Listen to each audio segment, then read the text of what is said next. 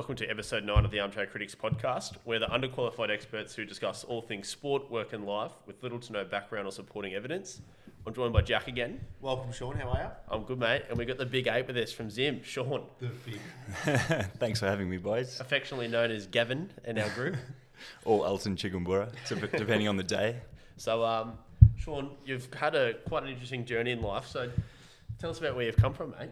Everyone's um, gonna, people that don't know you will think your accent's definitely different for sure. Yeah, well, my friends would argue otherwise. Apparently I've changed the way I speak quite a bit. But yeah, born and raised in Zimbabwe, a long way away from home.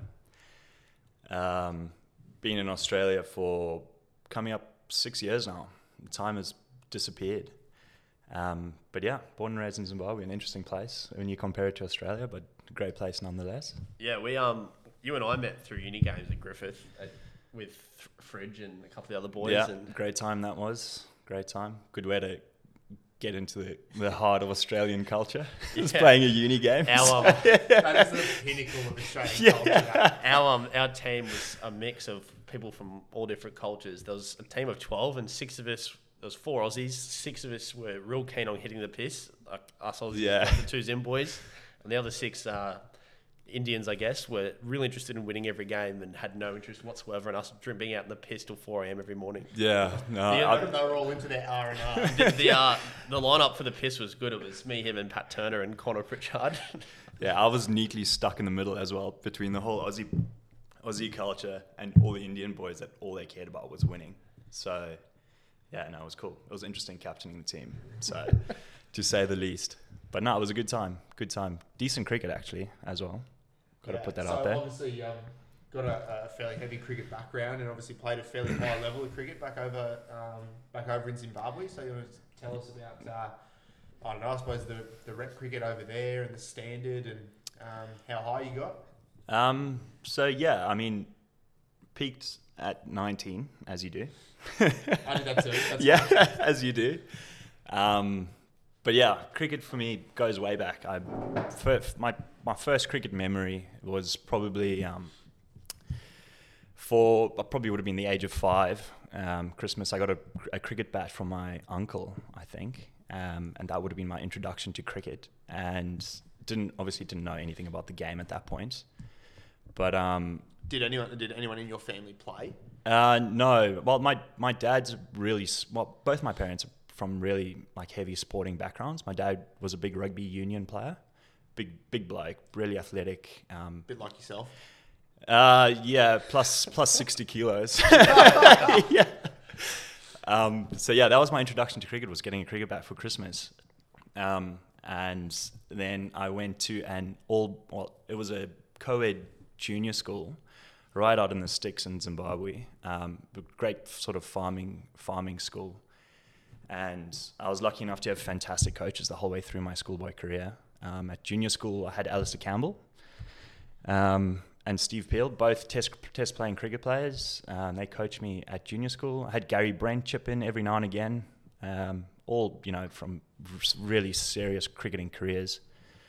Um, so yeah, I mean, my whole life at school was all about sport. I didn't really go there for the class. Yeah. You know, I, I was purely sport orientated the whole way through. Is that pretty common in Zimbabwe? A lot of the a lot of the schools growing up, yeah, like it's very huge. very sport. Yeah, oriented. No, absolutely. I mean, we there's there's no really like there's there's no club setups for sport in Zimbabwe. It's all school based. So you know, you're, you're coached sport and you play sport representing your school, not so much anything to do with clubs. Yeah. Um, kind of like the G P S setup here. A little bit, and it's a little actually a little bit like what um, Dickie tells us about back home when he was mm. growing up. Like a lot of yeah. their cricket over in the U K, the U K is like school and university, absolutely. And college based, rather than necessarily playing absolutely. Club yeah, so, so so they have a, a really great system where they can sort of you know they, they mix they mix it up with their schoolboy cricket and their club boy and their, and their club cricket because obviously at club cricket you're exposed to better players and better coaches um, because you know you've got people that have committed their lives to the sport. Um, coaching you and guiding you the whole way through. Um, but yeah, no, so I then after junior school, heavily played cricket, played rugby union, big field hockey player as well. And then I went to a school called Falcon College, uh, my high school. Um, again, way out in the sticks in the middle of nowhere in Zimbabwe. About a seven hour drive from where I lived. You didn't just drive to school, did you? Uh, no. Horse, horse what are you on about? Oh, on the back of an elephant. Nah, yeah. So yeah, school, we're out on the sticks, all boys boarding school. So we'd go to school for three weeks, then we'd come back home for a weekend. Um, and again, all sport related. Absolutely loved my time at school. Had probably the best five or six years I probably will ever have at at um, school, because you live with your best mates, you play sport with your best mates. You grew up living next to each other. Um, and again, I had fantastic cricket coaches. I had Gavin Ewing, a cricket player. He was my first eleven cricket coach, which I played in my last three years of school. And we had Heath Streak at Chimelin for two years. And we, we all know Heath Streak. That's and his, like a Zimbabwean Jesus. Yeah. No, well, he is. When you think of Zimbabwe cricket, you think of the Flower Brothers and Heath Streak, right? Yeah. So, yeah. I mean, un- and Elton, un- and Elton Chigumbura. And Prosper Utseya. Yeah. Yeah, so I mean, extremely blessed to have, you know, played and learned from these really experienced players, you know, just playing schoolboy cricket.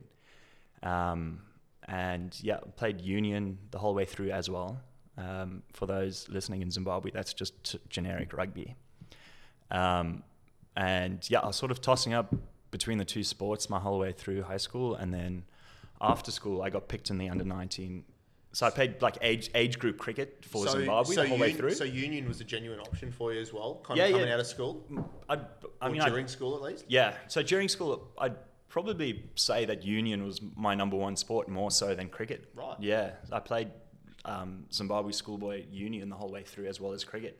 I did not know that. Yeah. No, yeah. It's unreal. Yeah. So it's like it's, Zimbabwe's version of A B. De Villiers. Well, you just, can you swim too? No. Yeah, well, yeah, so you... Not you too many pools in Zimbabwe, probably. Yeah, not many swimmers either. we, we can run, uh, I tell you what. um, yeah, so I played Zimbabwe schoolboy cricket and rugby the whole way through. Um, and when I say that I played for Zimbabwe, we'd play, we'd get picked um, at schoolboy level to play and represent your country, but you'd play in the South African provincial leagues, and, and that was the extent of it, you know. You'd go over to South Africa and you'd play Western Province. Uh, you play Natal, you play Free State, et cetera, et cetera. You know, Blue Bulls, uh, the Lions, and that sort of thing. Um, and then after school, I sort of just, yeah, got picked in the under nineteen setup, and that was that. You know, it was it wasn't a small commitment. It was, you know, it was four months of eat, sleep, play cricket, and that's it for four months. It was great. Had a fantastic time. Um, leading up to the World Cup, we did a whole bunch of tours. I was lucky enough to travel quite a bit. We went to obviously South Africa a few times, and then we did Bangladesh, Singapore. We played, so we went, we toured Bangladesh, played a five-game O D I series against their under nineteens team. This is going to sound completely ignorant. Was that like expenses paid, or you had to pay your own way? No, no, it was all expenses paid. Yeah. So yeah, Cricket Zimbabwe paid for everything. Yeah, nice. Yeah, it was great. Yeah, they actually they paid us a bit of a, a like a meager salary. So yeah, no, it was awesome. Everything yeah, right. paid for, yeah. Because obviously they don't have the, flights. Like, there's, I mean, there's a few countries that are similar, but they don't have the greatest track record with uh, relationships with the players, I guess, at a, at an international level. Yeah, yeah, no, um, you're not wrong. I mean, but, that, I mean that, but I mean, it's good to hear that even because that would yeah. have only been what four or five years ago, I suppose. Yeah, it was two thousand sixteen. Least, yeah, that so. They've at least got the framework in place to yeah. try and See, build cricket back that, up again. That, that sort of thing stems from like salary disputes and whatnot, which yeah. we, you don't have as an under nineteen cricket player. You know, yep. you, you're just wanting to play cricket because you love cricket, and you yeah, just you you're just great. You're just grateful. Oh, mate, fucking traveling, playing cricket. What more would you want straight out of high school? Yeah. So we went to Bangladesh, played them in a five-game O D I, got spanked. I think four one. We won the one. Uh, went to India. We played Afghanistan in a five-match series in India. That's cool, eh? Um, got spanked again, but um, they were a phenomenal team. Heavily disputed ages, though. Some of them looked like they were mid-thirties. I am um, twelve, written in green. Yeah, Rashid Khan, Rashid Khan with a full beard bowling ripper leggies was quite something. Did uh, Rashid play in that series? Yeah, he played in that series. Um, he got me out a couple times. Is he your age, or you've continued to age while he hasn't? Um, his age, apparently, on paper. He yeah. still claims to be nineteen. Yeah, no, it was, it was. I mean, it was just such an amazing experience. You just stayed in like luxurious hotels, you know, traveling. You know, you were escorted everywhere you went. You traveled by bus with your team as you do, playing sport.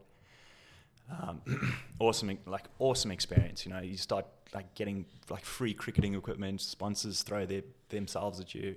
Not not like throw themselves at you, but you know, we got like free kit, which was awesome. Being so young. Yeah. Um, and then where else did we go? We went. We played Singapore. We went to Singapore and we played against their men's team. They were very average. Did we, Tim David play? I don't know who Tim David is. Is he a Singaporean cricket player? So he, you know, he got picked up in the I P L. For yeah, he's an Aussie. He plays for the yeah, Hurricanes. He, he plays for the Hurricanes. Yeah, yeah, yeah. yeah. Plays for Singapore. W A based. Does he? Well, he used to be oh, W A based. He didn't yeah. play then because they were, yeah, they were average. We spanked them, and we didn't play in very good conditions, like very good, like um, setups when we went over to Singapore. You could tell it wasn't a sport that Singaporeans typically play. Right. No, fair. And obviously, and that World Cup, you, I don't know, I'm not exactly sure how the team went, but you were reasonably successful though. Oh, uh, yeah, yeah. So then, so then, yeah. So then obviously after all that touring and all the pre-season or pre-World Cup um, preparation, we went to Bangladesh to play in the under nineteen World Cup in two thousand sixteen. Again, so unbelievable experience. Yeah. What were some of the names that made it from that cup that you um, against? I that I played against. Like um, so we played. So in our pool, it was Zimbabwe. Uh, oh God, I, I can't. It was either Fiji or Nepal because we played. We played one of those two teams in a warm-up game and the other one in a pool game. So it was one one or the other. But yeah, so we obviously would have beaten those two teams. And England and West Indies. So it was yeah. a pr- pretty strong pool. You yeah. know, you know, fucking West Indies went on to win the thing, and so they. Handy, and obviously England are great. Um, so from this, so playing against Bangladesh was awesome. They were a seriously strong side. They had Med- Mehidy Hasan, um, Shanto, who they both play. They're playing now actually against South Africa. Yeah, Mehidy's a, a spinner. And he's a Shanto's the opening bat. Yeah, I don't, I don't know if he opens, but he's a bat. Uh, Mehidy is a bowling all rounder, uh, left arm orphie, uh, orthodox. Um, so yeah, great, great players. Um, and then in the English setup, there was Dan Lawrence, uh, Sam Curran, um, Mason Crane, Jack Burnham. So like really good players, you know, like players that have like are building serious careers for themselves. Yeah, and, and um, from the West Indies as well. And from and West Indies, uh, good team. Um, average they, black style. Yeah. Average. Oh mate, I'll, I'll I'll get to that in a sec. um, Al- Alzari Joseph. Um, Bowling fucking thunderbolts. one mid mid one forties, like pace that you would not have experienced growing up playing schoolboy cricket in Zimbabwe. You know, even playing men's cricket in Zimbabwe, like mid one forties. Jeez. Um, uh, who else did they have? They had he, ki- did he lead you? Yeah, he brained me and he hit me in the chest. yeah. And the, the, the, the chest, the, the chest was so much more painful than obviously I had a helmet, so I was fine. Um, Who else played in their setup? Kimo Paul, he plays in the I P L. Gidron Pope, um, big, big West Indian, big shoulders. Uh, and Shamar Springer, I know he plays in the Caribbean Premier League. Um, so yeah, good, good teams, like great exposure. You know, you when you're fresh out of school, you ex- you then play in this under nineteen World Cup setup, and you're exposed to players that just have skill sets that are just on another level. You know. Yeah. Um, so yeah, first game played. In a warm-up game, and then we played either Fiji and Nepal. We beat both those teams quite comfortably, and then we played England. They put two eighty on us, I think, and I came in at five. I, I was picked as an opening bat for the World Cup, but they moved me down f- to five for that game. I don't know why, but um, yeah, I came in at middle order. I probably scored not much, probably twenty or so, if that. Um, Saqib Mahmood, I think, got me out. Um, Andy Name just made his test debut for England. Yeah, yeah, so, yeah so who also move. who also bowls rockets. Yeah, yeah, yeah, like serious players, man. It was awesome. It was so cool. Um, yeah, so we we managed to scrape our way to about one seventy odd, chasing two eighty. So they they hammered us. They're good players, you know, just skill sets that are just on another level. Great coaches, just really great cricketing minds. You know, like Sam Curran and them are just fantastic players. Um, and then we played. So we won our first game, lost our second pool game, had to beat West Indies to go through to the cup playoffs, to go through the quarterfinals, like the top eight. Yeah. Um, and so we won the toss that game, and we put them into bat, and they got off to a flyer. They were probably, I don't know, sixty-odd for the loss of no wicket after seven overs. And then we got their opening bats out. Gidron Pope, big shoulders, he just comes out and hits such a hard ball. Like, oh, he was just like top edging balls for six. It was crazy. Um, anyway, we, we got got their opening bats out, and then we just consistently took wickets throughout the throughout their innings. And we restricted them to about two twenty-five, two twenty-six, I think was the exact number. More than chaseable. So we thought, fuck, we're on, yeah, boys, we're on. We're going to win this. We're going to go through to the cup um, playoffs. Um, came in opening bat, ex- opened, yeah, first ball. Knew about Alzari Joseph, um, so shivering my tits off. But but no, it was fine. Yeah, it was fine. It was it was awesome to face him. First ball, pitched up, played it quite comfortably. Um, wasn't have never been too comfortable on the short stuff.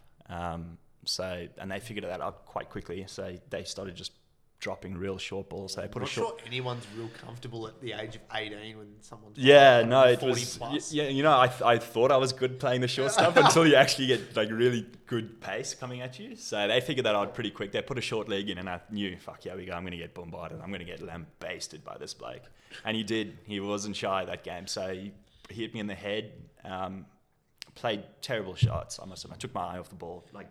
Half ducked, got hit in the side of the head, uh, helmet like screws and stuff exploded, and so I changed helmet, and then then they put in another short leg,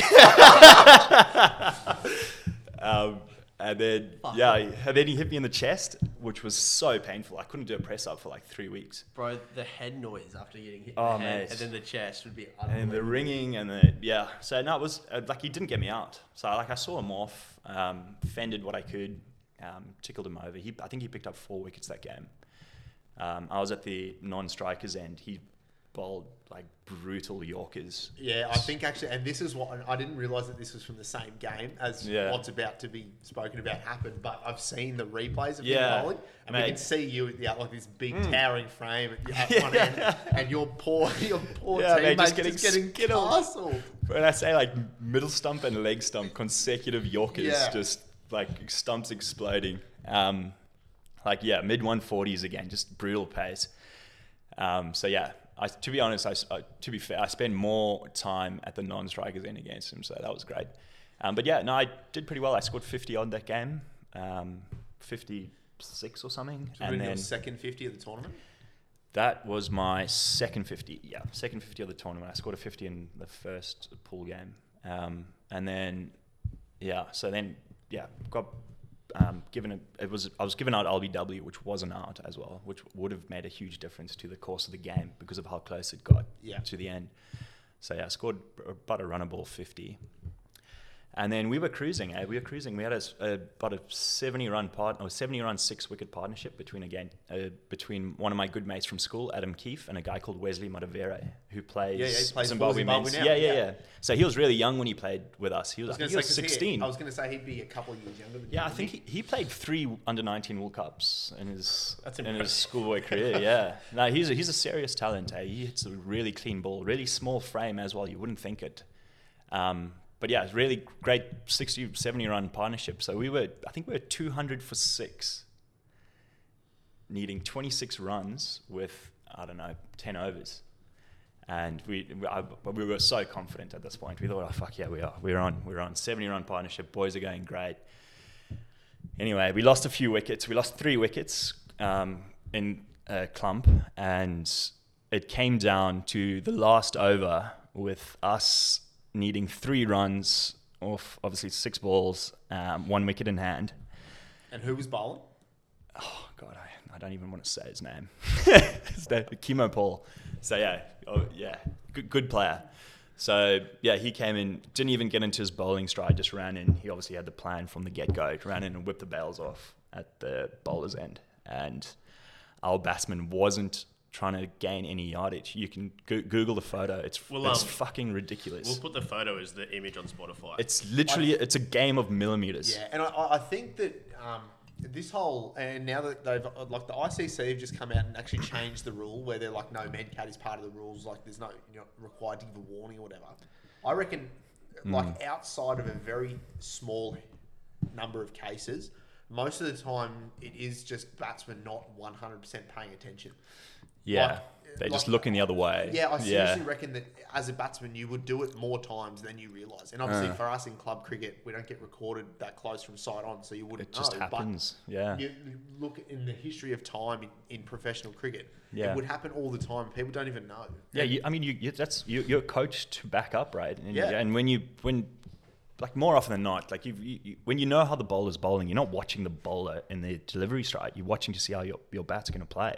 Yeah, uh, you're watching your partner. So this is one of those few cases that Jack was talking about, though, that it wasn't really a lapse in concentra- concentration. It was just yeah, no, you, foul you play g- just Google about. The photo. It was ridiculous. It was literally a game of millimeters, bat on the line, like.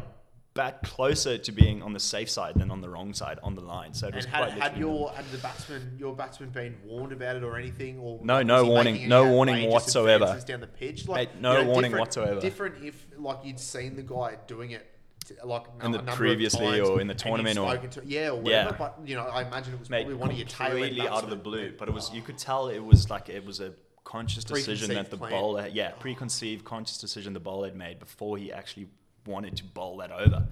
He thought, here we are, rather than me running and bowling and just taking out the middle stump and genuinely bowling a Jaffa and beating the batsman due to having better skills than the batsman, he just thought I'd run in and whip the bails off. No delivery stride. Literally just, you would never have picked that he was about to bowl a ball. He just ran to the stumps and whipped the bails off. Wow. Um, there's so and much that was about, that. So there's that, so much about oh, that, mate, that I hate. Mate, and it's it's like, it's it's not... We're not professional cricketers at this point. Like it's not like like no sport is do or die, but it's not like win at all costs. You know, um, it's like under nineteen players that are just sort of finding their way in the game of cricket, and it's yeah. it's it's like it's the under nineteen World Cup is a step a stepping stone where you're just learning about the game, and it's just not something you do at that level. You know, yeah. I'd understand you doing it if it was your career and you were really trying to, you know. Um, but you, but yeah. like, you just go and look, look back and think of the differences that, that like, because obviously, you know, the West Indies, and they seem to go quite well at a lot of the junior tournaments. Yeah, yeah. But good cricketing countries. So. Yeah, yeah, oh yeah. yeah. But then, I mean, a lot of the guys at that age are a lot stronger. Than, yeah, no, you know, for sure. A lot of guys coming from Australia or England. Mate, even or, at men's level, even the sub- big boys. Yeah, you see some of the guys, the, yeah. some of the specimens that come out of West Indies. Yeah.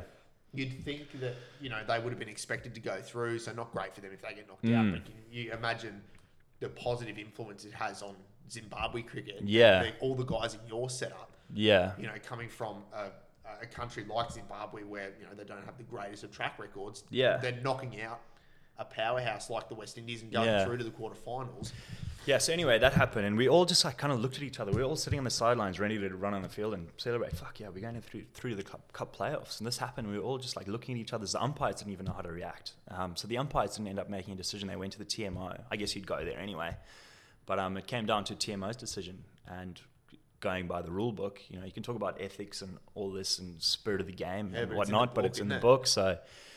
Um, yeah, it happened. We lost the game. Everyone was up in arms. You know, a few of our boys were crying. It was it was quite literally a quite a quite literally a career changing moment because you know all the all the clubs around the world that are handing out contracts to players watch players that are playing for the cup. Yeah, they that, don't watch plate finals and like plates. That's, that's, plate kind, that's kind of what I mean because yeah. like, in, we see it in the World Cup and in all tournaments, right? The yeah.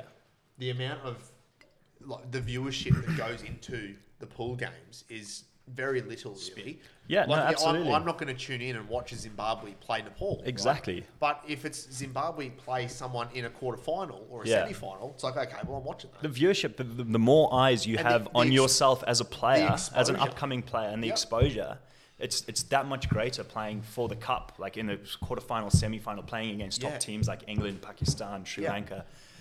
Um, well, England might and pick the, up. Yeah, oh, no, yeah. I imagine, especially playing against England, I would have thought. Mate, and, and that's and then and that's why I say it's like it was like a career-changing thing because who knows what, who knows how I would have performed, you know, in those cup finals. I fucking I could have turned up. Um, well, you were, the lead, one of these, you, were the, you were the leading run scorer for Zimbabwe. In the, yeah, in I was that, leading run scorer at that point. Yeah, absolutely. So you um, go out and, ha- and you know have to play Australia or South Africa or something in the quarter yeah. final, and you know that's a career-changing like, innings make, right make there. Maybe sixty or seventy, and all of a sudden there's people all over the globe that know who you are. Yeah, no, that, that and that's what I'm saying. Like, it was quite literally a career-changing moment because all the clubs and whatnot around the world that hand out contracts to under nineteen players hand them out, having watched them play, playing for the cups and winning big quarterfinal, semi-final games. So anyway, heartbreak. We went and we played in the plates um, playoffs. Um, I think we played Canada next, and we Spain Canada. I scored sixty odd that game, I think, and then we played South Africa. They didn't go through either. Namibia went through instead of them, which is a huge upset. Sorry, holy yeah. Moses. Yeah, yeah. And South Africa had some great players. Some of them are playing up in, in this game right now.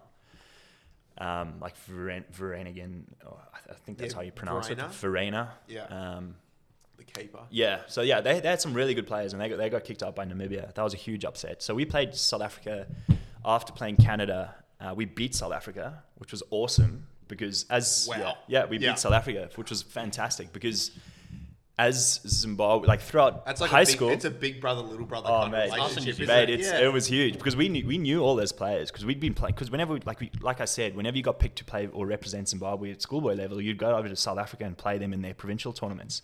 So we knew all their best players, like yeah. like friends. Um, and then yeah, and then so yeah, we beat them, which was fantastic. Uh, and then we played Afghanistan in the plate final, and we lost. Afghanistan had a great team, um, but yeah, it was a one hell of an experience. I was just oh, just so grateful to have been a part of it, um, and yeah, just great memory, like great great memories. You know, it's like you, I watched a lot of these players play professionally now, and just yeah. you know, and just think, fuck, it, I played did, against these players. Did that whole experience with that the Medicab thing kind of change your outlook on how you wanted to kind of progress with your cricket? Do you think? Um, yes and no. Like it was, if anything, what changed my outlook on cricket was moving country and trying to, you know, play cricket elsewhere and restart from scratch. Yeah. Um, you know, you don't you don't have that. Like when you play for a place that you played for for a while and you have so much to do with that place, you play sport with that much more like will to win. Like like if you were to just like drop everything now and go play cricket in Ireland, yeah, you, you like losing in Ireland wouldn't mean as much to you as it did as it does losing for Helensvale. Yep. Um, so yeah, cr- cricket sort of it just really, yeah, I um yeah I just. I just it, it struggled. Just Coming over to Australia is a yeah. huge move. It was oh. a massive move for myself. Hey. It was quite something, you know. Um, didn't didn't know anything about Australia. Sort of just rocked up. Had never met an Australian. The only Australian that I knew of apart from their cricket team was um, Steve Irwin. As you do, yeah. He'd like he'd be the only like bloke that I would ever relate to Australia to before I I um, got here. So yeah, huge move. Like dropped everything. Dropped so why, everything. Why'd you choose Oz? Um, I chose Oz because, so like, because you don't have the opportunity that you have elsewhere growing up in Zimbabwe after school. Like the, the schoolboy setup, if you're lucky enough to go to private schools, great. Good education, good sport. But thereafter, there's really not much for you. So, w- so if you, you want to get a tertiary education, you've got to go elsewhere. You've got to look elsewhere. You so know? Where elsewhere would you have looked? What did you um, so yeah, I'm getting there. The um, no, don't rush them in. Jesus, Sean. um, so yeah, so so most people when they finish school, they either go to South Africa or the U K. And I don't know, I just wanted to be different. I went to, it's like a fake yawn. I went to um, actually it was a yawn. Sorry, Louis. uh, yeah, so they either go to South Africa or the U K, and I thought I'd just be different. I wanted somewhere with a similar climate, and I wanted to play cricket. So and Googled Google places, and then I said to my mom, look, I'm going to apply to unis in Australia. Applied to Griffith, uh, got in, had pretty favourable um, high school like academic results. Got in to study chemistry at Griffith University, and I said to my mum and dad, like, "Yeah, I've been accepted to this university," and they said, "Well, son, here, flights, pack your bags and go." And that was that. Yeah, I rocked up at the university digs at about seven p.m. that night. Uh, didn't have anything with me but my clothes. I slept in my towel that night. Uh, woke up the next morning, got it, got my shit together. Um, And yeah, I, staying in the university village was great because, you know, there's a lot of people there that are in like a similar boat. They're like university students on exchange, doing exchange programs and whatnot. So I met a lot of Americans and people from all over the shop.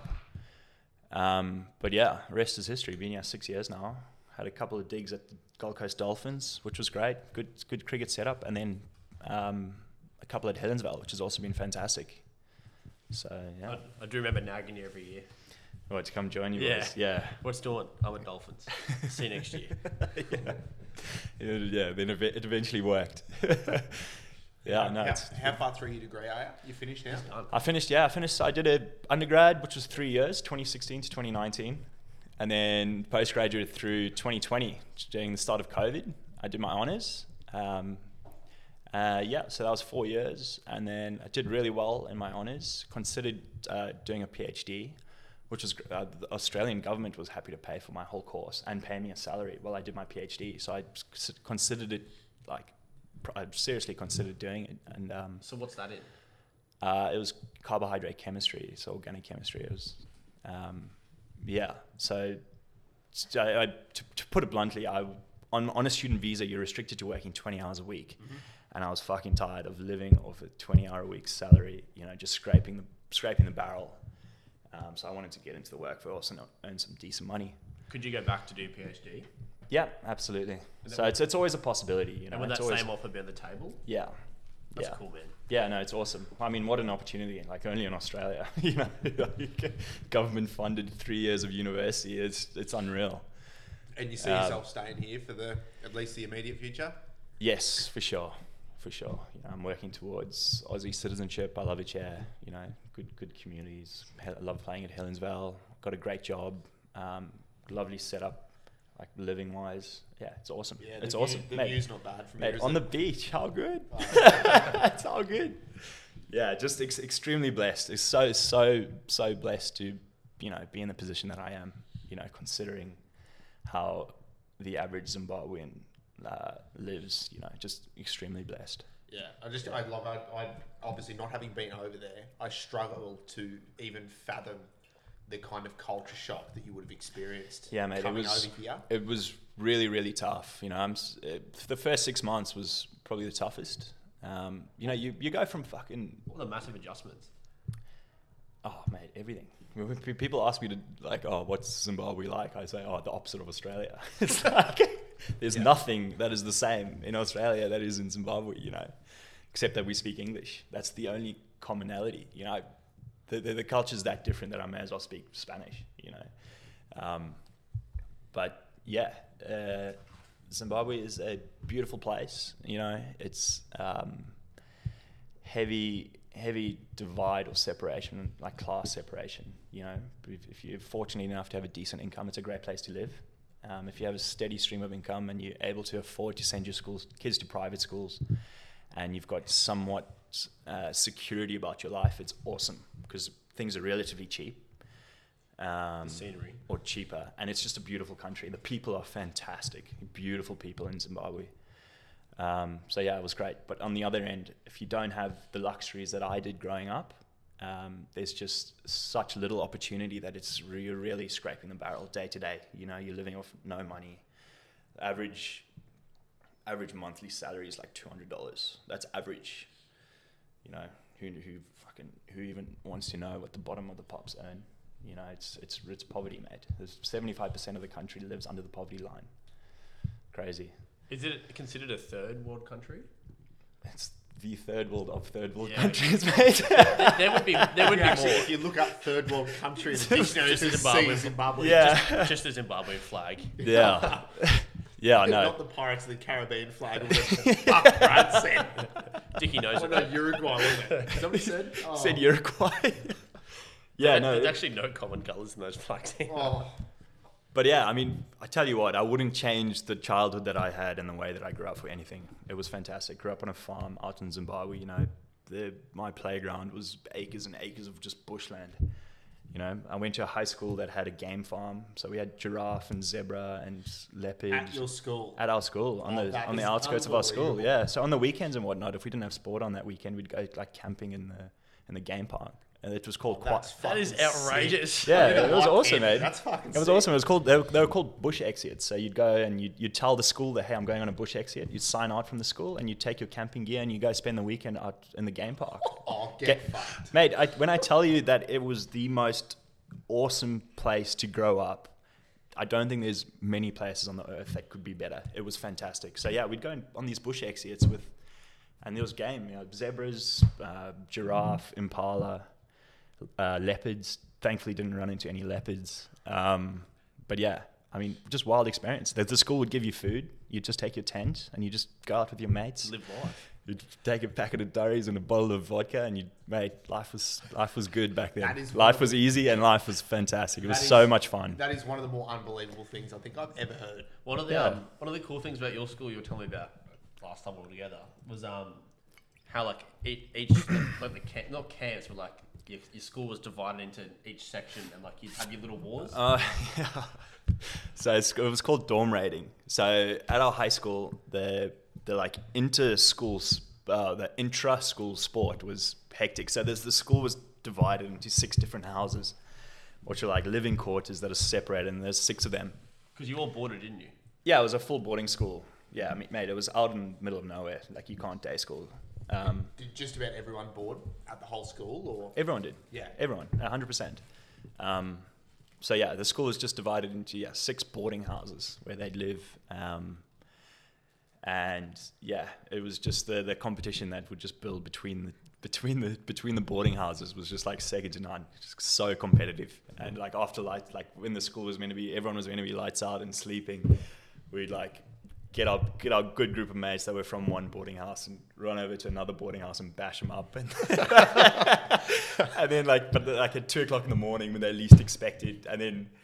Then they'd plan to do it back to us, and it would be like a full-on like warfare. See, I think, mate, I it was dorm raiding would have a very different connotation here. Yeah, than it does over there. Dorm raiding would be like going and have pillow fights. Yeah, yeah, mate. It, it was it was ex- beat the living fuck. No, I mean the, the, the other boys in the other boarding houses were still your mates, so you wouldn't fucking you wouldn't break legs, but you'd you'd let them know that you can. However, that See, comes ask, across. But ask, ask Sam with it. Yeah. Yeah. Oh, Sam. What? What up? So Sam this season wanted to wrestle Snides after a few beers and decides to do oh, it. There out, we go. Decides to do it out the front on the concrete of all places. And Sam yeah. quite easily was getting convincingly beat and was pissed and kept going to kept going to you Snides. Hit me hard, hit me hard. Yeah, shit. That night escalated. I remember watching the Big Bash and then like forty-five minutes later. Drunk wrestling out on the cricket pitch. It was and Sam, Sam loved it. The next day, man, he loved like, I've it. I've never had so much fun in my life. Turned around and he was black, hip to shoulder, up one side. It was unbelievable. So, mate, yeah. a, couple of, a couple of quick ones for you. So, favorite, yeah. favorite cricketer growing up? Uh, Mark Barcher, without a doubt. Just loved him. Loved the way he played the game. Keeper. South African oh, keeper and now coach. South African I don't, what, I, mate, he he's up there with Gilly with. Cricketing numbers, like he's one of the best. No one, I don't reckon anyone will ever break his dismissals record. Yeah, what is it? Oh, it's like five hundred and something. He played nearly one hundred and fifty tests. Yeah, and his career was cut short by copping a bail to the eyeball. Yeah, so yeah. he was keeping up. It wasn't even an actual like test match, was it? It was just a practice I'm not, game. I'm not sure. Yeah, and um, yeah, keeping up to the stumps without a helmet on and no sunnies on. Bail come up and cut his eyeball or something and never played again. Yeah, you sh- you, you can see like if, if if you look yeah. at him now, his eyes fucked. Like it's yeah. like it's all crook. That's that's wild. Um, yeah. Best cricketer you played against? Uh, oh, probably Sam Curran. Just going on how he's progressed. Because you, you, you played know. with him back in Zim as well. Oh, yeah. yeah. So yeah, the Currans are from Zimbabwe. Which I also didn't know until you told me that a couple yeah. of years ago. Oh really? Yeah, no. The, yeah. the Currans are from Zimbabwe. Yeah, their dad played for Zimbabwe, and he was their the Zimbabwe men's cricket coach for a while. Um, so yeah, we played Sam and I, and so Sam was a year younger than me. Uh, uh, Ben was a year older than me, and Tom I think was two or, th- or three years older than me. So I didn't really play much cricket with Tom, um, but I played heaps of cricket with Sam. We we didn't go to the same school, but we played in because you know you know I said you you get picked. For like to represent Zimbabwe throughout schoolboy level, so I played like under fourteens and under fifteens and stuff with Sam. Yeah. Um, and he was more of a batsman, like ridiculous bat. He was seriously talented. You know, obviously just a cut above. Um, but yeah, far better a batter than he is a bowler, which is quite surprising considering how he's going now. And I still think towards as his career progresses, he'll become more of a batsman than a bowler. We've kind of seen flashes of it though, haven't we? Yeah. Like, there's been a couple of test series, and even a one, yeah. there, might have been a, there was a one-day game that he came in and batted at eight or something and made ninety something, yeah. or they nearly got him home in a yeah. ridiculous uh, some of some of his I P L innings have been like make or break games for the Ch- yeah. Chennai Super Kings. Like he's a serious batsman, like real talented. Has he got an international ton yet? Oh, I no. don't know. Don't think so. Also, yeah. wouldn't have had much opportunity either. Yeah, so batting fairly low down the order. Yeah, yeah, yeah. He, he's probably had a lot of not outs. So like also the best well. cricketer you played with them, I suppose, by the sounds of it. Or uh, yeah, yeah, yeah, for sure. Um, but yeah, the the Curran boys, they left Zimbabwe early. You know, they left at a good age to then go and, you know, they they were sort of installed into the county setup at the age of sixteen, seventeen, eighteen, which is what you want to do. Ben plays as well, doesn't he? Yeah, I think I think he I think he plays. Don't quote me for this. I think he plays for Exeter. Then they're twos. Yeah. Don't I don't think that's right. I think it's Exeter, but I could be wrong. Anyway, yeah, he plays their twos. Um, he's actually playing in the domestic setup in Zimbabwe at the moment. All right. Yeah.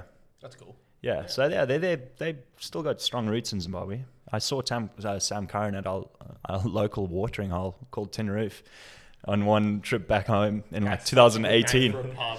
I love that. Tin Roof. yeah, yeah cause it, it's our only one, mate. One. Yeah, it's had one. Yeah, not not a quiet place when it rains. Yeah, no. no, it's a it's a unique place to say the least. But yeah, no, they they still heavily involved in Zimbabwe, or at least I'd like to think. You know, especially with, with Ben playing cricket there still. Um, yeah, no. It's cool. Well, um, we'll move off the the cool, interesting, heavy stories and move into our favourite segment, overrated, underrated. Oh, mate. Yep. What do you got for us? Um, I'll kick us off. Grilled. Uh, hey, grilled? The, yeah, I've, I've had grilled. What do you reckon? Overrated, underrated, perfectly uh, rated? Purely based on how much they charge, extremely overrated. I'm with you. I think they are overrated in saying that. I still went there willingly the other day. Yeah, their food is good. Their chips are good. Yeah, as well. I actually like and that. Their dips are good, and actually they do these. Oh, my eyes weren't open to this until like only about three weeks ago. They do like zucchini chips. I was about to say the zucchini fries slap. They are unbelievable. You know what they are. It's so just they not... so they are underrated. They are the, su- the establishment as a whole is probably slightly. It's underrated. Just peeled zucchini covered in oil, based just yeah. deep fried. Yeah, yeah. yeah. Give it but to they, me. They're so good. True. I'll yeah. try them out next time. Zucchini fries in the spicy mayo in my gob. Yeah. Um. Well, uh, hot cross buns. Massively overrated. They are pieces of shit sold at bakeries. They are so overrated. Every Easter, they probably get sold like in the millions across the country. They are garbage. What they're do you mean? All, they're they rubbish. Put them in the toast and slap butter on them and jam. Yeah. You can't go wrong. Can't I think they're perfectly rated. No, yeah, they they're can't. Neither over or under. They just. If you have to do all that to make it good, it's shit. Yeah. No, I think they're perfectly rated. I think, and, but I think they are good. No, there, there's so many different flavour variants as well. So I ate these mocha ones from Baker's Lawn. And it goes tell me about these on Friday night. Unbelievable. Can't can't do it. No, mate. Seriously, you need to just be open to a bit of change. I've tried. Change your life. No, you haven't. Sean, be open to a bit of change, mate. If Harry can cook me some. Life, I'll, life, I'll have life advice from Jack Lickers. Um, Sean, did you have one? Um, yeah, only because it's such a huge thing in Australia, and it's I find it to be interesting. But sports gambling. I can't. I, um, there are not two better people to argue with. yeah, yeah. Sports gambling. You go, Jack. We could not be further apart on the scale, yeah. I don't think. Um, well, I think it is massively overrated, and I nearly put it in like, like part of. I the, second that. Part of the toxic culture here in Australia. Absolutely. It is absolutely toxic Australian culture, but I think it's perfectly rated. No, it, mate. Well, some of our teammates when we fucking. Close, like it's going to be a close finish to a cricket game. They just still glued to their phones watching horse racing. Horse Bro, like, like mate, up, pick me. Your fucking priorities out. We're about to win or lose a game. There was a, there was a twos game. We had Getsy, Pearce, and a couple others, and the whole time we batted, they were just punting on the horses the whole time. No, it's disgusting. That's I'm, a bit fun. I'm, all the way to my core, I'm completely against yep. gambling in all. Me too. Forms. I think I placed two bets in my life, and it was two bets too many. Like, Sons and I went to the cast last month and I showed him how the pokies work. And he goes, bro, I've never seen someone lose fifty bucks so quick. yeah. Yeah. It was like, it was in the space of two minutes, mate. You just nothing good has ever come from the press pokies. Three buttons and that's fifty dollars down the drain. Seriously, totally overrated. I, yeah. I, I just thought of an extra one off the top of my head. It's probably going to only apply to Snides and anyone that's had this particular beverage. Um, it's a beer from over there. It's the Flying Fish. Oh, mate. Seriously underrated. That shit should go global. They are actually, they should go global. They are They'd... actually underrated. These these beers are so good. Yeah. Where, where the hell did you try it? At his house. yeah. They like they're not like traditional like beers. They don't taste anything like a lager. They they look like a beer. They come in like a beer bottle. They're quite sweet. But they like lemony, sweet, um, more I'd hate I hate to say this, but more ciderish than beerish. Yeah, okay. So, so but good. Just so good. Just so refreshing. They, um, yeah. They're like, Spain has one, Desperado. It's tequila beer. Same kind of concept. True. Oh, tequila. Tequila beer is good. No, it's got tequila, tequila in the name, though. Tequila, tequila Neil. Delicious. That's, that's dust. Your, your humour is overrated. Hey, mate, I'll just get three tequila Neils. The bartender every time looks at me like, mate, do you want to get cut off? Yes, I do. That's why I'm ordering tequila Neils. Yeah. yeah I'm, looking, I'm looking for a real quick way home. So I'm going to have three tequila shots and someone will call me an ambo. Yeah. That's what normally happens to And me. Then the best bit is I don't have to remember it. Yeah, exactly. Just you, you guys. Um, you want to go next? Uh, well, sticking to the Easter theme, Easter eggs. Overrated. I'm not a chocolate guy. And like, it's just a marketing ploy. It's all it is. I tend to agree. I think Easter, yeah. uh, actually, you chocolate in general. You describe this well. I'm, I'm on the What's side of overrated. Absolutely. What's your money waster? Easter eggs. So no, my like, I, and I don't really have a gripe with it because I understand that it's a religious thing, Easter. But I just think it is massively over-celebrated by people that aren't actually celebrating anything. They're just having... chocolate. It's just giving them an excuse to have a four-day weekend, get yeah. on the beers, and eat as much chocolate as they can. I, I think oh, it's dumb. Mate, we're not going to say no to the four-day four weekend. weekend you're kidding. No. And look, I don't say no to the four-day weekend. I take the Friday and the Monday off every year. Speaking of, that's next weekend. Right? Oof. Yeah. But it's just one of those things. I think there's... And Valentine's Day is the same. Like it's what all just Saint Valentine. What a bloke! You just don't seem like a bloke who's a fan of holidays, mate. No, nah, well, it's, it's not. It's not even a holiday. Jack, Jack doesn't love love. That's what that yeah. is. Oh yeah, no, that's definitely. It. There's Anarchist sitting in the corner, just mouthing him off. Just throwing barbs. Yeah, Valentine is one of my middle names. Really? One of the few blokes in the world that I know that has more than one middle name, especially in Australia. What do you mean? I've got three in one family. All three of us got. Two yeah, I know. That's the only, only three I know. I'm a two middle name man. You're Zimbabwe, you don't count. Okay. I'll cop it. Just because he's from a third world country. Sean, oh, oh. Sean Elton Chigumbura Snyder. Oh, you might have three then. Elton yeah. Chigumbura Gavin. Just, are, all those, are all those names on your um, tin license? The tin Yeah, license. Actually, I do. Do you want to see it? I've, I've, I've seen it. We, oh, so good. Uh, just before while Snide gets his license, Snide and I, the first time we went to uni games, he didn't bring his passport out, so we went to tune up oh. with, with Paddy, and we lined up, and he whipped it out. And the Zimbabwean license, it's a gold tin license, and you can scratch everything off. And so the guard's like, "We can't accept this," and Sean's like, "What do you mean? It's my I D." And he so goes, "Sean, and Sean, he goes, if, Sean, if you could do us a favour and drop that on the table for us." So, so we get to the yeah. door and like I got it easy, like surprising, so I was pissed. And I looked back and I'm like, where's where's the ape? Like, what's the hold up? Where's the ape? And the guards where is Gavin? And the guards like, we can't accept this. This is a weapon. Um, yeah, no, literally he said, oh, if you just were to sh- happily sharpen one end, it's a fucking knife. I was like, well, guess what? I'm not sharpening one end. It's my legitimate driver's license. this is all that, this is all that I've got. Yeah. Um, did you have any nicknames before you came over to Australia, or have we just yeah, given you all of my them? Lifelong high school nickname was Prawn. Prawn. Sean the Prawn. I grew up like Sean a, the Prawn. Sean yeah, the I've, prawn. I've yeah. got that too. Yours is even worse because yours is actually ending in A W M. That's how it's spelled. Yeah. No, that's, that's, that's the incorrect way to that spell That is the incorrect way to That's or, the female way to spell Sean. No, well, prawn. Sean. That's the same last bit. Spelled the same.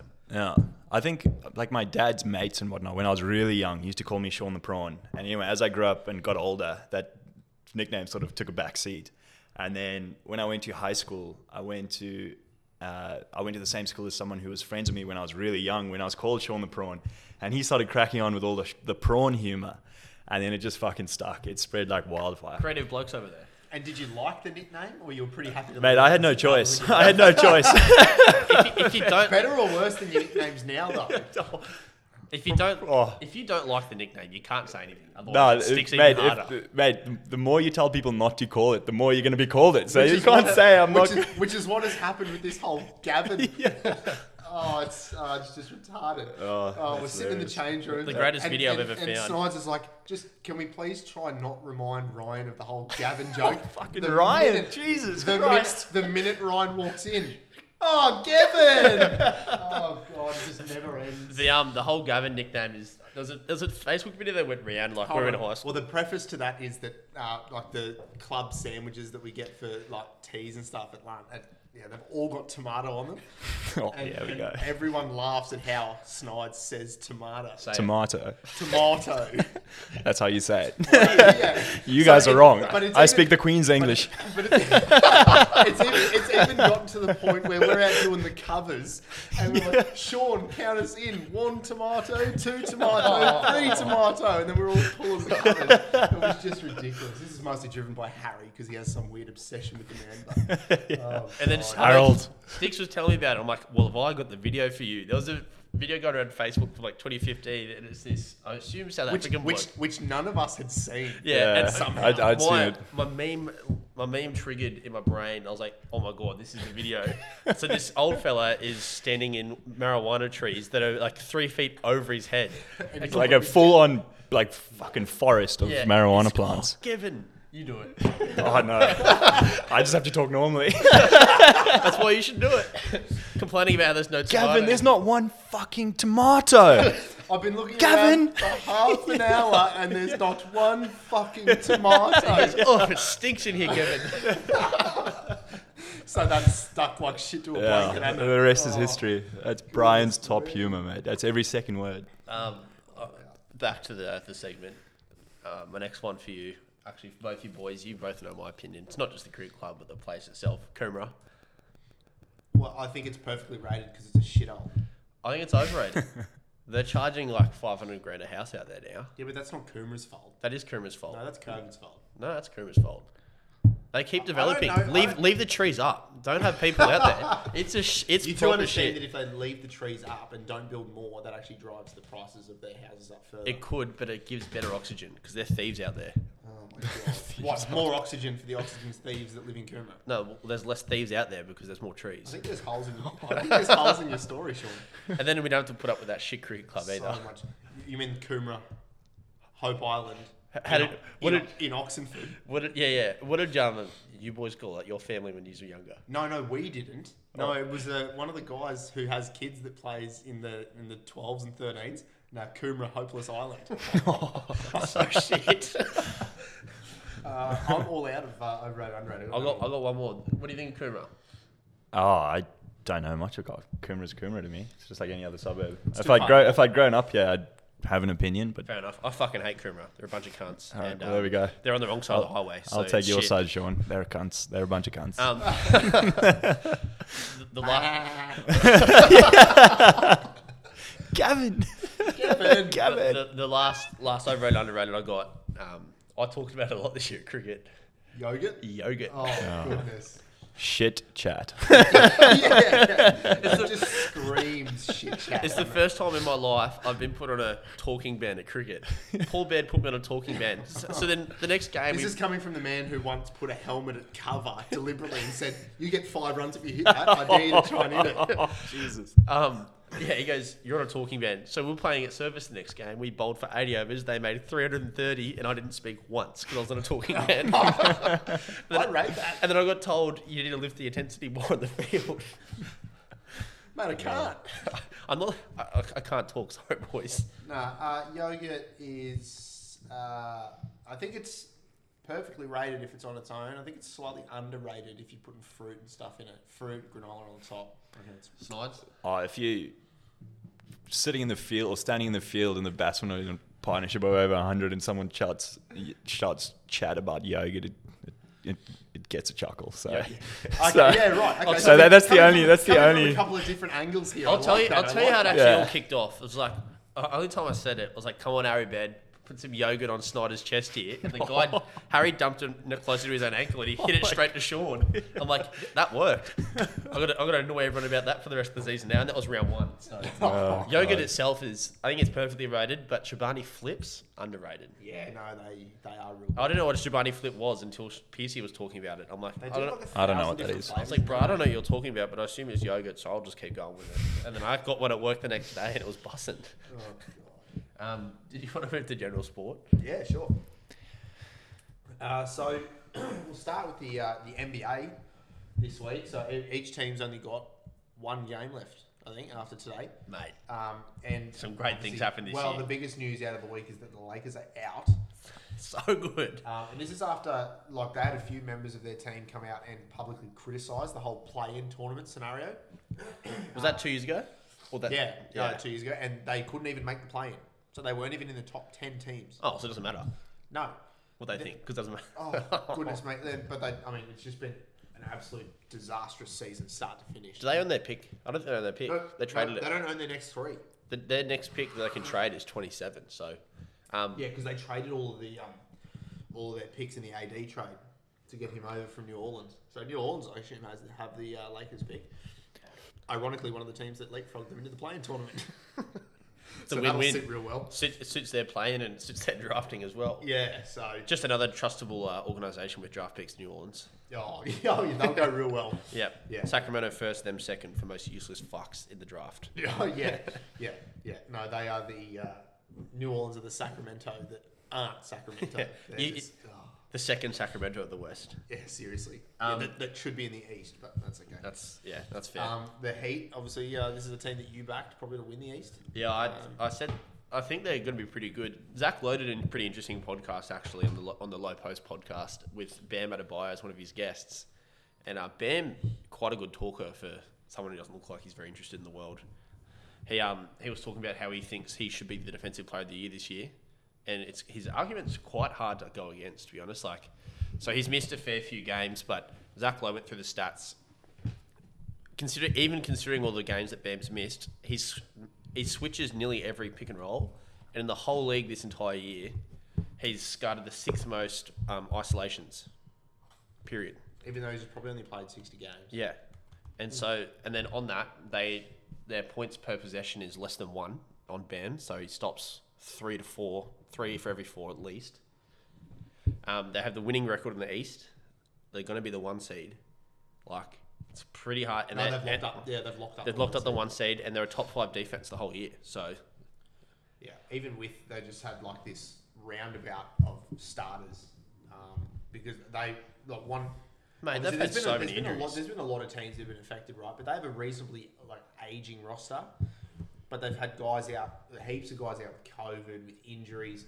Jimmy Butler, it seems like he plays five games, then misses two, then plays five, then misses four, then plays ten, then misses six. Which should be good for his... And that they they forced Bam to sit at the start of the year as well. Yeah. So they should be pretty well conditioned yep. going into the end of the Mate, year, which I think is going to be great for them. They're so going to be good. Um, they'll, they'll make the conference finals. Another cool it. stat about Miami is they've only got, out of all their entire roster, only one person was drafted in the top ten. Do you know who that is? Uh, Victor Oladipo. Do you know what year? twenty thirteen. What number? Two. Correct. Who did he go behind? He went behind Anthony Bennett. By your Cleveland Cavaliers. The, Speaking of teams who are reasonably useless with draft picks, until the last few years, actually. No, we've come better, but yes, that's fair. Um, and then um, forty percent of their roster is undrafted. I did read that. I mean, and a few of them are like, don't do anything anymore. Yeah, Udonis Haslem. Yeah, and there's a couple of others that are just like, they're, like, they're eleventh and twelfth man kind of thing. But Still. they've got some serious pieces. Like... Um, Uh, Duncan Robinson undrafted. undrafted, yeah. So and then, then um, but they've got like Kyle Lowry was a second rounder. Hero, he was lottery. So, late so, lottery. so Hero and Bam were the next highest at thirteenth. Thirteenth, yeah. There you go. Back to back years, I think. I think so. Yeah, I think so, Bam was first. Tyler. Jimmy Butler was thirtieth. He was last pick of the first round in twenty eleven. Yep. Um, so no, good roster. A good coach too. Eric Spoelstra's got a heap of experience. He's been there, done that. So that blow up last week was interesting. Yeah, they, the Bam spoke about it on that podcast too. Like, quite incredible, really. Bam says that happens nearly once a month in training sessions, but it never happens like at the game. Yeah, that's why they're so unfazed about it. They didn't speak about it after because like it happens all the time, and because all because of their team dynamic with all these undrafted dudes with massive chips on their shoulder. Jimmy being thirtieth, Kyle Lowry second round pick. There's all these like massive, highly in, high and high intense training sessions and like scrimmages. Like no one goes easy on each other because they've all. They're all playing for their careers every year. Is Kyle Lowry a Hall of Famer? No. Is Andre Iguodala? Yes. You know what the difference is there? Two rings. Finals M V P as well. But does it really count when you didn't deserve to win it? No, I reckon you deserve to win it. You reckon he, Andre Iguodala deserved to win it? For what? Locking down LeBron. He averaged like thirty-seven. Yeah, but he could average. Series. He could have averaged fifty. Well, no, my goodness. Nah, I, I'm lying here. I think Curry should have got that one. I'm yeah, sure. And that's that's because like, I don't reckon Golden State will win another one. I I, I reckon. Ooh. I reckon they're done. Okay, and because Clay's not Clay anymore.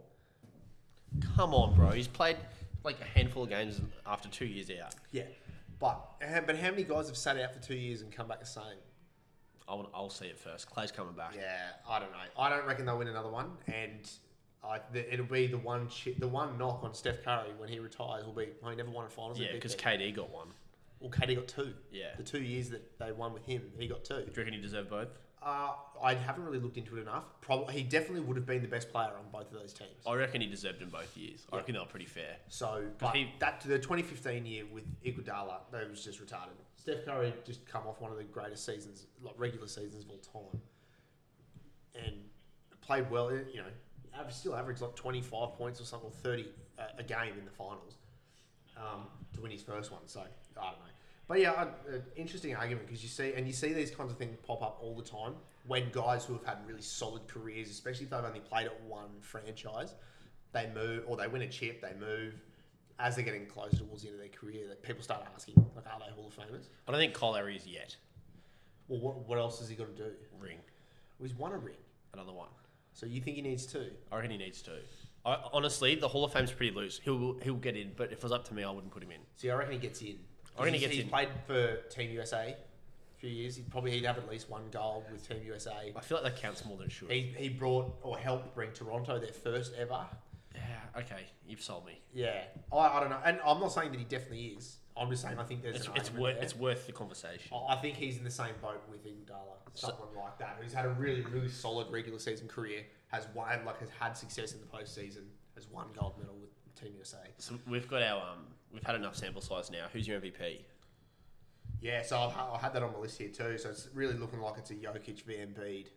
Mm, I reckon it's Jokic. M V P. I don't think it. I, I understand Embiid's had a great year, but I think it's the stats are so clear in Jokic's way, even on the defensive end, which is crazy. They're not going to win fifty games though. I know, which is team success has to come into it at some point. But yeah. Philly's not going that much better. Well, they're going to. They've won over fifty games. Yeah, but. How many more games are they going to win by, by Denver? Uh, Six? Yeah, five or six. I, I, I, don't think. Think that's, I don't think that's enough, man. No, you're probably probably right. And Jokic um, started his own club this week. two thousand points, one thousand rebounds, five hundred assists. First player ever. I think it was two thousand, one thousand five hundred. Yeah, yeah, yeah. Yeah. That's actually mental. Yeah. Most improved? Thanks, Sean. um, most improved, uh, it's John Moran. It has easy. to be. Um, but yeah, no, I do think that Jokic will win his second M V P. Uh, whether he deserves it or not is a different story. I, I guess, given the roster that he's had this year, phenom- phenomenal that they're going to finish. Um, you can have the roster argument with Jokic in the top though. six. You're talking about Jokic still? I'm talking about Jokic. I was talking about yeah. Embiid. No, Embiid's got a far superior roster than Jokic. Yeah, sweet.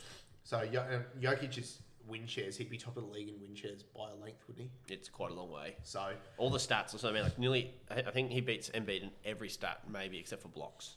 Well, and points. Yeah, Embiid's going to win the scoring title. Is he? Yep. Shit. Yeah, he dropped forty odd today. So that helps against the Pacers. That makes it quite interesting too. Um, so who's Halliburton your... had nineteen to nine today though. Really struggling. He's really struggling. Yeah. Since leaving Sacramento. um, who you got as your defensive player of the year? It's not Rudy. I actually think Bam's... You reckon he's a smoky? I think he's a smoky, man. I I know there's a couple of others in the in the discussion. Like, Giannis is hard to go past as well. Like, his stats are mental. Um, but honestly... What baffles me with him is how, like, he racks up his stats and plays, like, twenty-eight minutes. Yeah. His per thirty-six numbers would be retarded. If he played thirty-six minutes a night, he'd average thirty-eight. Yeah. Just on the back from the defensive player, I think I'm actually going to go with Bam for the reasons I said before. Um, but Giannis and Rudy, very notable mentions as well. And I think I'm missing someone else. But yeah, I think, um, you know, does anyone from Boston have a case? I, I think they're more of a they're team. They're a system. They're, yeah, they're a system rather than any individual um, defensive brilliance. Obviously, Marcus Smart and Time Lord and stuff are great defensive players. Al Horford as well. But they're just, I don't think there's anyone there that's, uh, that stands out enough to be a so who's yours? Player of the year. Uh, I actually don't really know, to be honest. Cool. I, I think it'll be really close. And I'll actually, I'll be surprised to see the finalists. like one of these awards where it's like with M V P and most easily improved, the tightest award. This you year. Just pick it, but Defensive Player of the Year, you could throw a blanket over probably eight guys um, that deserve to be there. Rookie of the Year, uh, I think. Oh, it's a two-man race really at this point. I think. I think it's. Uh, We'd love Cade Cunningham for our little bet, but, but I think it's Mobley and Barnes. Mobley had it sewn up three weeks ago. Hasn't played a game in the last three weeks. I'd actually give it to Scotty B. Yeah, which makes it tighter. So I think.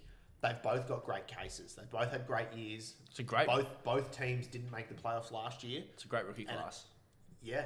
Already looking good. The last couple actually good. Quite good. Um, but, yeah, no, I think... Uh, yeah, no, it should go all right. Uh, now, the other thing that uh, Suns recorded their sixty-third or sixty-fourth win this week, breaking the franchise record, uh, which was held by Steve Nash. Was it the Suns seven team. Seconds or less offense? Yeah. Yeah, the Mike D'Antoni seven seconds or less with him and Amari and, and Sean Marion and stuff like that. But C P three has now played in four record win seasons for four different franchises.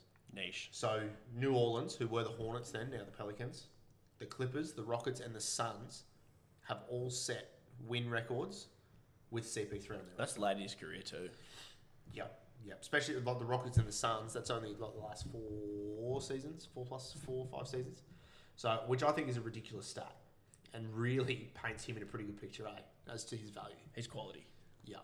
So one of my favourite point guards all time. They are a short price favourite to win this year, I reckon. Be my tip. Um, so general sport onto the footy. I was going to move to the our tipping results. So I'm not sure. If, so I've noticed the last couple of weeks when we go to the ladder. I had a, I had a, Sean's had a mare. I had a proper bad week in A F L. I tipped three out of nine, which hurt a lot. So, um, I'm not sure if these are up to date. So I was only marginally better. If actually, these, these aren't up to date because it hasn't updated my third win. So this is as as recording on Sunday night, but it hasn't updated the Sunday results. Um, Anik is still first in the A F L. Yep. Um, Shag is sixty-nine second. Yep. um, who's least likely to win? That is a great question. Move on, and I'll tell you. Um, so they're the top three, and then in the league, I had a better, I had a better one, six out of eight. But I think there's a couple of people that tipped perfect rounds as well. So uh, Shag is sixty-nine on top of the league. Grovey's up on second. Shout out to Grovey for calling me at one o'clock in the morning from Parramatta. Really enjoyed that phone call, very constructive. And Sarah's fallen to third as well. Chevron Broker's sneaking up. Your mate. Yeah, yeah. Shout out Kane. And um, I love Dusty in fifth. For someone who knows nothing about rugby league, going quite well. Uh, um, I'm uh, sitting in ninth in the A F L before this round, nineteenth in the N R L though. Had a good, decent week though, seven from eight, but I feel there may have been a few people get eight from eight this yeah, week. Yeah, because if they got the first two games right, they would have got the whole thing. Annika got eight from eight actually, she's just pulling a face at the moment. Turn around four eyes, no one's interested. Jesus. Anyway, um, did you have anything to talk about the league or the A F L? Uh, a couple of really good games this round actually. Yeah. Um, I saw one of them live. Yeah, so close game, but heaps of close games too, which actually makes it interesting, other than the two games this afternoon, which I assume weren't close at all. But the, um, the Broncos-Roosters game uh, went down to the wire. Broncos leading was, with eight to go. That was good from uh, the Broncos. The, the the year of the ambush, as Danny Kemp calls it, and they have not ambushed, but they've been at least looking better. Yeah. Tissue or three mouth, mate. How'd that taste? Yum. No, real good. Um, no, and they're, they're playing much better. Um, definitely much better than the last two weeks. They've been terrible. I liked Walters at six. Yep. I so said that at the start of the year. Yeah, yeah. No, that'll be good. I think uh, Corey Oates is playing pretty well. Scored three tries. Gatoni Staggs is back to his best, I reckon, on the weekend. Just yeah. looks a dominant force again um, out on that edge. So would have, been, would have been interesting if you guys had Carrigan. Yeah. Yeah. Um, Not sure the Fords lost the game, but would have been. He's still your best lock. Yeah, he is. Yeah, no, he's a really solid player. He's uh, come a long way in the last two seasons, I reckon. I think like he wouldn't be come, far from Queensland. Nah, no, I reckon he's definitely in the conversation. Oh, Thomas Flegg got a game for Queensland last year, didn't he? Fuck's sake. Played fifteen minutes, gave away eighty-four penalties and got put on report sixty-seven times. Speaking of penalties, you know what was really cool at the Parramatta game? The ten one count. The ten one penalty count. It fucking hurt my brain. What about the uh, the, uh, the Paulo binning? I didn't love it. I understand they're cracking down on it, but like, what was it for? I also didn't love it. There was actually a similar one in the Sharks. What was it? What in was the Sharks game? It, what he was? Oh, Braden Hamlin Newelly. Yeah, but it was it. As, oh, a, as, a, as a casual footy fan, it kind of just looks like they're penalising him for tackling too hard. So what was Paula's? Was, was it for high contact? Uh, yeah. Yeah, for making forceful contact in the kind of head region, which... I understand I mean, why they're cracking down on yeah, it. Yeah, and I mean, I guess they're trying to rub out that kind of technique of tackling where they're really not making an effort to wrap the arm. It is up. tough, though, for, especially in Paulo's case and a few others, where you're the second guy in and someone goes low yeah, and, it drops, I mean. and it drops the... the attacker down. And I understand you've got no control over that, but you've kind of got to brace for that as second man in. You kind of got to be ready, because if that happens, you can't be full on swinging with your arm like that. It so. just, it happens too quick, man. Like it, No, it does. I totally get that. And I I hope he doesn't get suspended for it. I'll be, I'll be so bad. Um, angry if he does. Because it was really just one of those split second things. Campbell Gillard had an unbelievable game for Para. Oh, it ran goodness. for two hundred thirty he, for twenty runs. Yeah. He's, he's looking like a prime Jason Tamalolo up the front. It is like he's actually just a wrecking ball. He just runs, blokes are hanging off him, doesn't matter. He's got one of the great moustaches as well. One of the great slugs. So good. R C G, Max Pittman. um, in the A F L, I didn't actually get to watch too many games this week. Uh, so the Carlton lost to the Suns, though. Oh, how good's that? It was, it was pretty funny, actually. I was watching a... Uh, what's that? It's uh, a mul- Mick, it's, Mick Malloy and... Um, that's a multi-killer. And Murray. But I'll happily... Happily, uh, have the Suns kill locker room or whatever they call their little chat. They were talking about how Carlton might go eight and oh because they, they, they were three and oh coming into the, this week against the Suns. They got a favourable draw coming up. And then their next four weeks are quite, you know, it's quite soft. So they, they had T-shirts printed, Carlton eight and oh and oh goodness, such so come crashing down to earth. So Carlton, no cri- no Crips, no Carlton. Oh god, so. But uh, no, I don't really keep up with uh, too much going on in the A F L. Just worry about my uh, deplorable tipping. um, you got a new segment for us? I do. So Tell uh, us about this it. week, uh, it is going to be uh, the segment's called More or Less. So Sean, you'll be able to jump back in on this one. Uh, I'm still here. You signed, you signed in again. I'm uh, back. Clock back in. Just I'm punch, back. Punch your card again, mate. Just taking lunch. Um, so basically, we'll give you a category, and this week it is very sports based. So we'll give mm-hmm. you a category. The two parties, I suppose, that are competing, and you'll have to tell me who has more. So, for example, the first one, test match sixes, Brad Haddin or Shahid Afridi? Brad Haddin. Shahid Afridi. Brad Haddin. Really? Yeah. What only about the just, though? What about the boom boom stick? Yeah, Shahid Afridi only played twenty-seven tests. What? But hit, but hit fifty-two sixes. So Haddin was just like, I don't know, he played sixty tests and hit fifty. Did he really only play that little test? twenty-seven. Why? Because he had the patience to bat for fifteen balls at a time. uh, okay, uh, test match dismissals. Tim Payne versus Andy Flower. Oh, I'm going to go Andy Flower. Andy Flower. Tim Payne. What? Really? Yeah. That's why he played about half the number of tests. I'm real good at this. How, how, how many tests did Andy Flower play? sixty-seven. Tim Payne's played that many test no, matches? No, no, no. Um, Andy Flower played Six, sixty-seven. Tim, and Tim Payne's played thirty. thirty-five. Yeah, yeah. I was about to say, I thought you meant Tim That's, Payne's paid double. I'm going to go yeah, out and no. say it's not Andy Flower's fault. The bowling wasn't giving him more. And that service. was my, my thought. Was, was that Tim Payne's playing with uh, Stark, Hazelwood, Cummins. Man, I, re- I reckon at one point Zimbabwe would have been ranked higher than Aussie. Like late nineties, early oh, thousands. Shut your holy lips. Holy, that's a massive long I am there. actually going to Google this right now. Holy my. I, man, so, I shit you not. You, I'm so you, glad we got that recorded. Do you remember oh, the nineties? God, here we go. You're kidding. Were you even born in the mate, nineties? Mate. Just give me one second. Uh, You're talking shit. You probably, I don't know how much you know about this. LeBron James versus Damian Lillard. Most threes. It's Lillard. It is Dame Lillard. It's Dame Lillard. Dame Despite Dollar. playing six hundred fewer games. Yeah. Dame Lillard is equals seventh all time. Yep. He is coming. He's coming. And from the logo. He, oh. Yeah, I'd love to see a stat who has the most threes with their feet in the logo. Be Trae Young first, Dame Lillard second. Oh, Steph would be in there, man. Nah, Steph, Steph's not going to be first.